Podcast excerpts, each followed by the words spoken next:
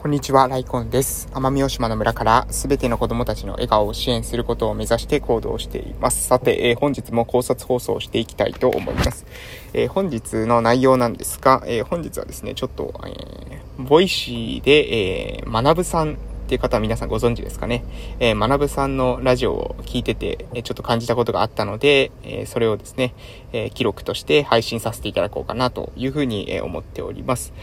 で、学さんの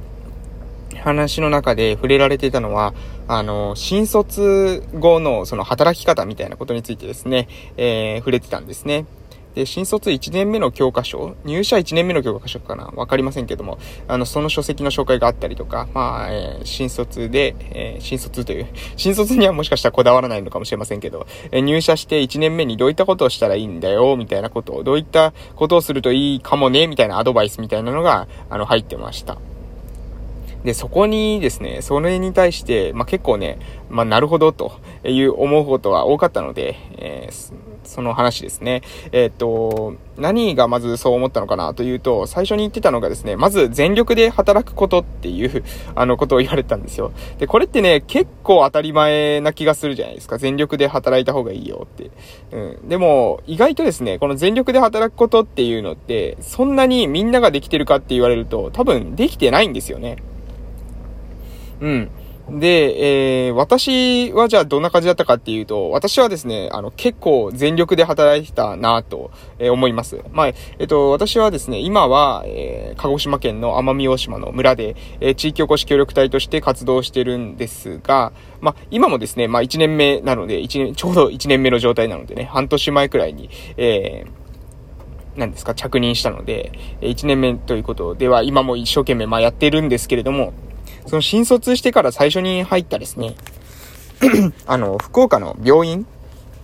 の方に私最初勤めたんですけど、そこでもね、ま、最初1年目、本当結構頑張ったなと思ってます。自分の中では。っていうのが、じゃあどんな感じだったのかっていうと、多分、えっとですね、あの、朝、えー、私たち、私の、あの、病院はですね、えー、部長かな？部長ちょっと役職名わかりませんけど、まあ、リハ職の中の、あの、トップの人がですね、一番、あの、来るのが早いんですね。えー、仕事に来るのっていうか、多分そ、部長が、いや違う、あの、えっとですね、早い、早出の人が早いんだ。早出の人が早くて、次が部長ぐらいなんですね。で、えー、その後がですね、私たち言語聴覚士してたんですけど、まあ、言語聴覚士が早いんですよ 言語聴覚士のトップの人が、また、あの、来て、えー、じゃあ言語聴覚士のナンバー2の人が来て、みたいな感じで、言語聴覚士って結構早いんですよね。で、えー、っと、私ですね、1年目の時は、どんな感じだったかっていうとね、早出の人と一緒ぐらいに来てましたね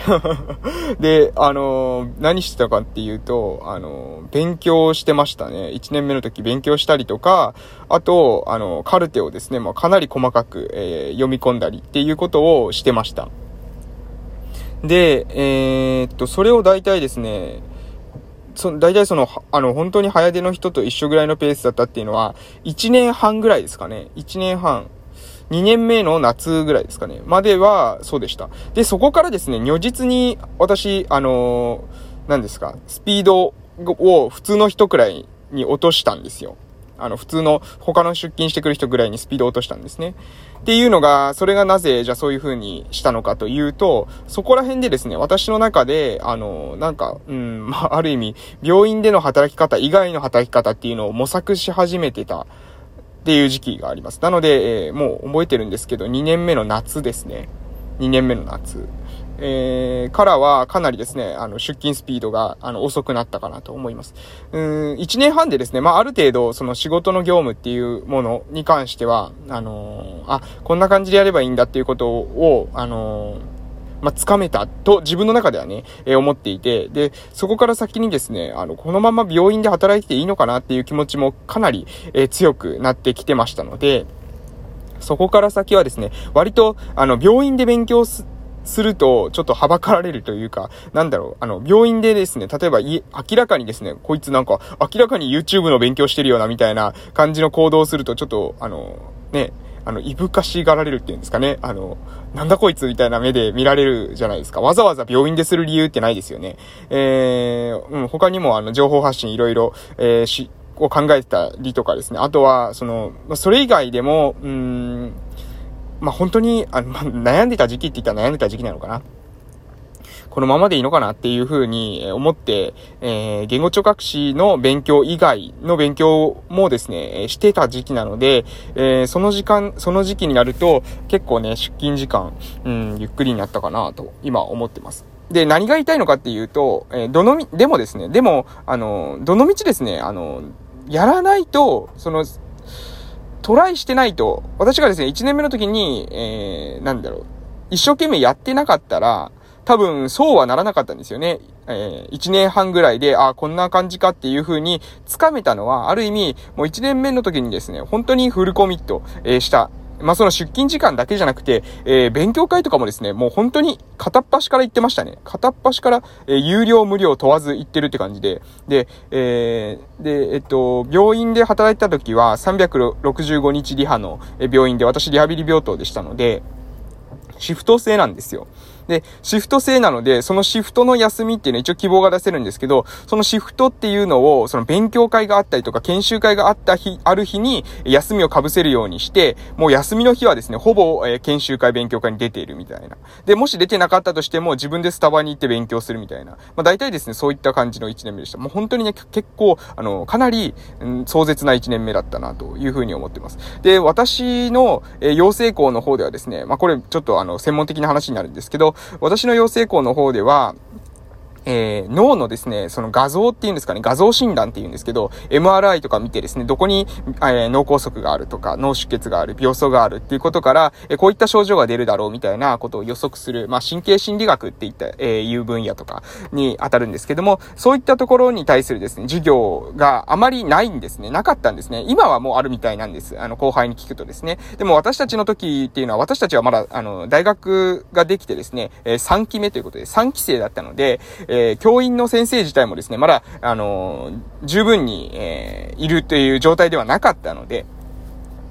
あの、その神経心理学っていうの結構ね、あの、かなり、うん、その特殊な専門性を要するというか、えー、言語聴覚士が誰でもですね、えー、そこに詳しいわけではないので、私たちの時にはですね、そこがあまり、うん、手厚くはされてなかったかなと思います。なので、えー、社会人になってかなり独学で、独学でというか、あの、私が前勤めてた病院にはかなり、え著名なドクターがいましたので、えその著名なドクターから、まあ、直々に習いながら、その先生の書籍を、え見ながら、え神経心理学の面をかなり勉強して、で、そして、あと他には、あの、学会発表は毎年してましたね。これは3年目まで3回連続で、えすることになるんですけども、まず、就、えー、就職した1年目、2年目、え、そして3年目、まあ、連続で毎日、毎回学会発表をすると。学会発表をするのはルーティン化すると。で、えー、4年目は学会発表してなくて、っていうのが4年目にですね、ちょうど、えー、新型コロナウイルスが、えー、始ま、あの出まして、え、で、学会が中止になったんですね。学会が中止になって、で、ちょうど私はですね、その、その年の、え、学会の前に、え、まあ、その学学会の前っていうのが、あの、2020年の12月で、これ2021年ですので、ま、この前のですね、この前の12月なんですけど、その12月の時にはもう私は病院辞めてましたので、あの、病院にいた間はですね、えー、毎年、え、学会発表していたというような感じですかね。まあ、そんな感じで結構やってたんですよ。結構やってて、うん、あの、追い込んでたんですけど、うん。あの、そんなにじゃあ、周りの人が同じくらいやってるかなって思うと、やってないですね。まあ、結論。うん。やってないので、あの、思いっきりですね、何ですか、入賞、入賞じゃない、入賞だとちょっと、あの、あれですけど、入職して、入職して、え最初の1年目とか、あの、本当にね、全力で頑張ってみると、結構ね、なんかその、考え方とか、いろんな、なんか見え方、えー、なんだろう、景色みたいなものが変わってきます。で、えー、これは、あのー、変わってくる、変わってこざるを得なくなるって言った方がいいのかもしれません。あの一生懸命やってないとね、あの、見えてこないんですよ。っていうのが、一生懸命やってないと多分ね、3年目とか4年目とかになった時に、えー、その私が感じた1年半みたい、1年半で感じた、あ、このままでいいのかな、感を、やっと感じ始めるのが3年目みたいな感じなんですね。で、そのままなんかなんなとしてると、そのまま4、5年経っちゃって、で、そのうちですね、なんか、もうあの、なんだろう、転職するより今の場所にいた方がいい人材みたいなのが出来上がっちゃうんですね。もう今の病院にさ、なんか最適化しちゃうみたいな。で、結果、他の場所に行ってもあんまりこう、なんだろう、もう給料下がるだけみたいな、えー、感じになっちゃうので、あの、やっぱりね、早めに、えー、私、あの、これは、あのー、私のそのメンターじゃないですけども、あの、私の、その、なんだろう、うん、いろいろアドバイスもらう人に聞いた話なんですけど、あの、1年目ですね。1年目にどれだけ頑張るかっていうのが、まあ、社会人に入ってからの基本ペースを決めてくるんだよ、みたいなことを言われて、まあ、本当にそうだな、というふうに私自身実感しましたので、えぜひですね、今年、もし、え、今はまだ、あの、9月ですけども、え、来年の4月から、え、就職しますよとか、何か新しい一歩を踏み出しますよっていう方は、1年目意識してみてください。1年目ですね、どれくらいのペースで走ったかっていうことが、え、2年目以降の基本ペースを決めてくるので、1年目ね、ゆっくり走って2年目から頑張るっていうのは、これはね、多分無理です。えー、1年目頑張れなかった人は、2年目はですね、それ以上に頑張れないか、まあ一緒ぐらいか、まあちょっと上がるか。まあでも、もう、あの、大きくですね、それが、動向変化するってことは、まあかなりないかなと。基本ベースは、まあ1年目で決まってくるので、1年目どれぐらい全力で走れるかっていうのが、まああなたの、ある意味のその伸びしろを規定してきますよ、と。私はね、そういうふうに思っております。はい、ということで、まあ以上ですね。あとは、あの、学さんの配信の中で、プラスアルファやりましょうってことですけど、まあ似たような内容ですかね。うん。あの、とにかく、最初、最初から1年間どれぐらい頑張れるかっていうのは本当に大事だと思います。それは実感を持って言えるので、えー、何かね、新しいこと始めたら1年間はですね、もう本当にがむしゃらにやった方がいいなと思いますし、私もね、ちょうど今、えー、地域おこし協力隊としては1年目なので、もう本当に今は、えー、がむしゃらにとにかく行動をして、トライアンドエラー繰り返しているというような状況ですので、えー、皆さんもですね、誰か、えー、もし何か新しいことチャレンジしてみたら、えー、とにかくね、最初、スタートダッシュとっても大事です。えー、頑張っていきましょうということで、今日はこの辺で終わらせていただきたいと思います。それでは素敵な夜をお過ごしください。またお会いしましょう。失礼しました。